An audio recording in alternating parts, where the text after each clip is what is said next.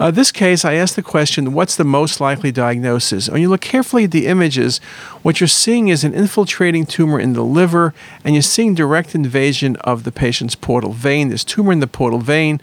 The liver is cirrhotic, it's large, congested. So, could this be cholangiocarcinoma? I guess it could be. Metastasis would be unlikely. It doesn't look like hepatic adenoma.